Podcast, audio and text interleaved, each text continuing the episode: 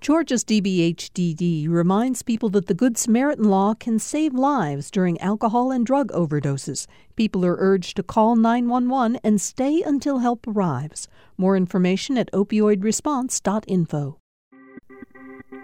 Welcome to the Georgia Today podcast from GPB News. Today is Tuesday, January 31st. I'm Peter Biello. On today's episode, an anti gay letter led to a South Georgia superintendent's resignation but the community wants her back. The price of gas and the price of eggs rise, and a new documentary looks at the complicated history of Stone Mountain. These stories and more are coming up on this edition of Georgia Today.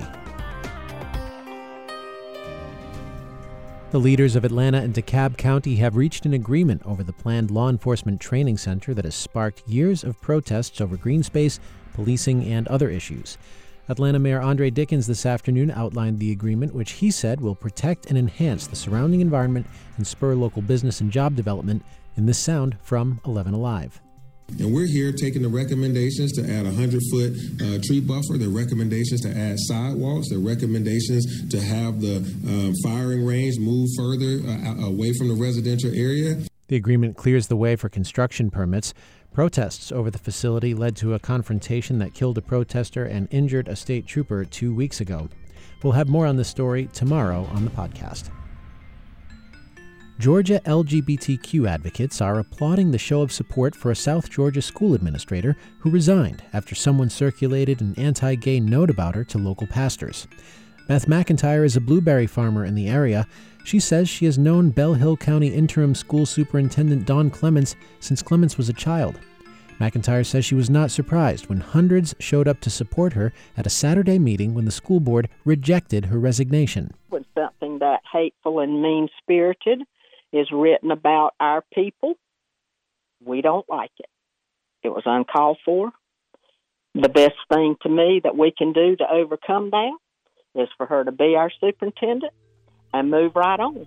McIntyre called Clements an outstanding administrator and believes stress from the letter led to her resignation. Her supporters hope Clements will return. Gas prices continue to rise. The average price of a gallon of regular unleaded in Georgia is $3.38, up from 8 cents a week ago. That's according to AAA. And that's also up 63 cents from a month ago before the state resumed the gas tax, which had been suspended for most of last year. A AAA spokesperson says the rise in crude oil prices is to blame for the higher gas prices nationwide, which is an average of $3.50. Consumers are feeling the squeeze of higher prices at the supermarket, especially for eggs. December egg prices nationally averaged around 5 bucks a dozen, or more than 200% more than a year ago. But Georgia egg producers say a lot of their newfound profit is being eaten up with expenses.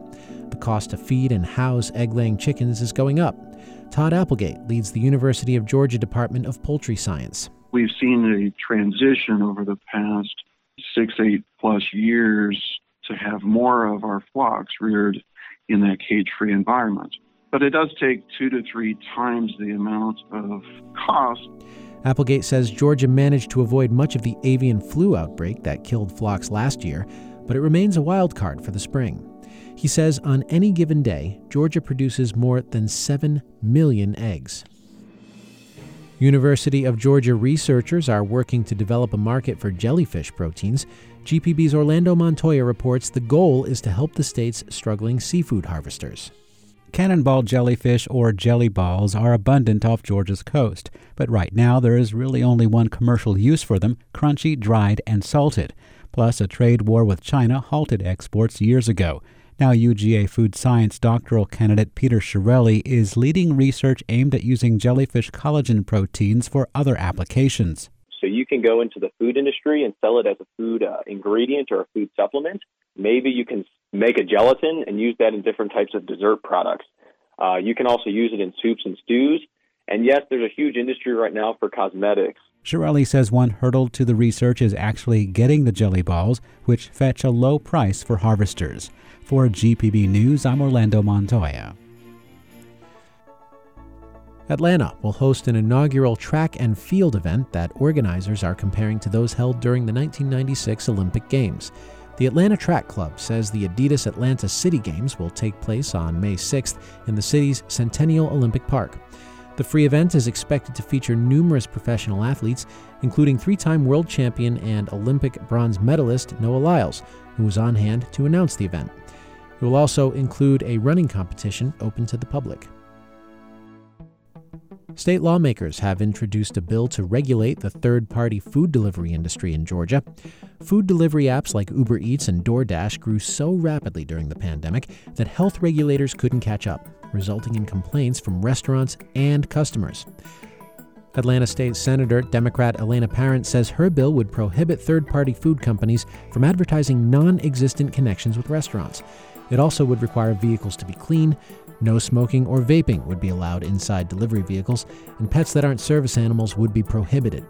Food containers delivered by a third party would have to be closed, sealed, and tamper resistant, and thermal containers would need to keep food at the proper temperature. Her bill has several co sponsors from both major parties. Stone Mountain is home to the largest Confederate monument in the world. It features carvings of three prominent leaders of the Confederacy.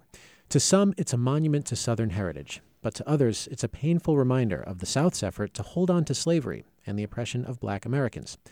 A new documentary from the Atlanta History Center highlights both views, but with an emphasis on remembering Stone Mountain's difficult past and present. It's called Monument The Untold Story of Stone Mountain. Christian Weatherspoon is Vice President of Digital Storytelling at the Atlanta History Center, and she's with me now. Thanks, Peter, for having me. Great to be here.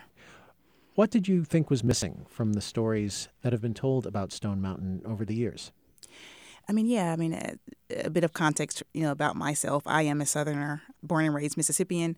As a Southerner, I really thought that the voices of Southern people was really missing in the conversation. I mean, obviously, this is a, a hot button issue at a national level um, that has been happening for a while. And so, kind of from the, the coverage and just the exploration that I'd seen, I thought like, wow, like this issue is it's certainly an issue, but it's something that really plays a little bit differently in the South in place in this place like where you grow up with it. You know, many of us are steeped in it. And so I think that is the reason that all of the voices that you hear in the film, you know, the majority of the voices I should say, are from the South. And they are from Georgia really specifically. One of the things that I thought was really interesting about Stone Mountain, some of the things the scholars in this documentary said was that it is it's almost less about the Civil War than it is about the civil rights movement of the 20th century. Can you talk a little bit about that? Yeah, for sure. I mean, it was. I think it's again the the, the title kind of alludes to you know this untold history, and I mean we know that these are things that happen. You know, this is history that's kind of been around, but a goal for us was to have package all this history in one place for people to, to see and honestly for people to connect dots and that is one important dot to connect is that you know, the final carving effort was initiated by a segregationist governor who you hear from in the film, Marvin Griffin, just 57 days after the Brown versus Board of Education decision. That's the um, one that desegregated schools. Yes. And so that is that in itself is just really telling to you know to be completely honest and so again you know the film really was again about making those um, helping to create those aha moments and so yeah that is you know one thing and, and then also the fact that the carving was not finished until 1972 which is fairly recent i think many people think that you know this was some ancient you know some some ancient artifact or something that was done in the early, you know, 19 teens. Yeah, it was started then, but the completion of it wasn't until 1972. You know, the film shows footage of you know footage of that. Mm-hmm. You included the daughter of the chief carver of Stone Mountain in this documentary. Her name is Donna Barron. She says the work of her father, Roy Faulkner, is meant to honor those that fought for the Confederacy, and it's meant to honor her father's work as well, which she calls a masterpiece. Here's what she said Sure, there's good, bad, and ugly in every story. We just need to continue to focus on the good and not the bad. So that was countered by many people in the film who find that view abhorrent. Can you talk a little bit about Donna Barron's views and why you decided to include her? You know, we met Donna through a, a connection within the History Center, and um, you know that that is that is her life's work at this point is sharing what she sees as her father's legacy. You know, one thing we realized that Donna's point of view is representative of so many people in Georgia. and so for that reason, obviously, it was it was really important that that, that be included. And um, however you may feel about it, you know, we think that it's important to be able to have these conversations uh, you know for you know people who may see things differently who may be on opposite sides of this issue but the ability to be able to sit down and have you know civil conversation um, is is a, one of the only ways the Atlanta History Center sees is is kind of moving forward. Mm-hmm. This new documentary on Stone Mountain is part of a larger effort as, uh, from the Atlanta History Center. Can you tell me about that larger effort? Yes, this this documentary is is part of a larger effort that we are calling Atlanta History Center Originals, and it is meant to house digital media content videos, films, um, podcasting, blog content that will really specifically focus on undertold stories. Can you give us a preview? What's what's the next subject? Yeah, one of the next subjects that we are exploring right now is the the 1912 lynching in Forsyth County and the expulsion of the black residents in the county. And so we'll be exploring um, kind of the forced expulsion and where did where did those people go and, and telling that story through the voices of the descendants of those who were expelled. Wow, that sounds fascinating. Well, Christian Weatherspoon, thank you so mm-hmm. much for speaking with me about this. Absolutely. Christian Weatherspoon is Vice President of Digital Storytelling at the Atlanta History Center. The center's new documentary on the history of Stone Mountain is now available to view at its website, and you can find a link at gpb.org. That is it for today's edition of Georgia Today. Did we miss something? If there is a story that you really wish we would cover, well, we are a public media organization and we rely on a robust dialogue with the public to let us know what's going on, and that is you. So send us an email with your tips, your feedback. We would even take your recipes that are good enough to make us forget about the price of eggs. Email us at georgiatoday at gpb.org. I'm Peter Biello. Thank you so much for listening. We'll be back with you tomorrow.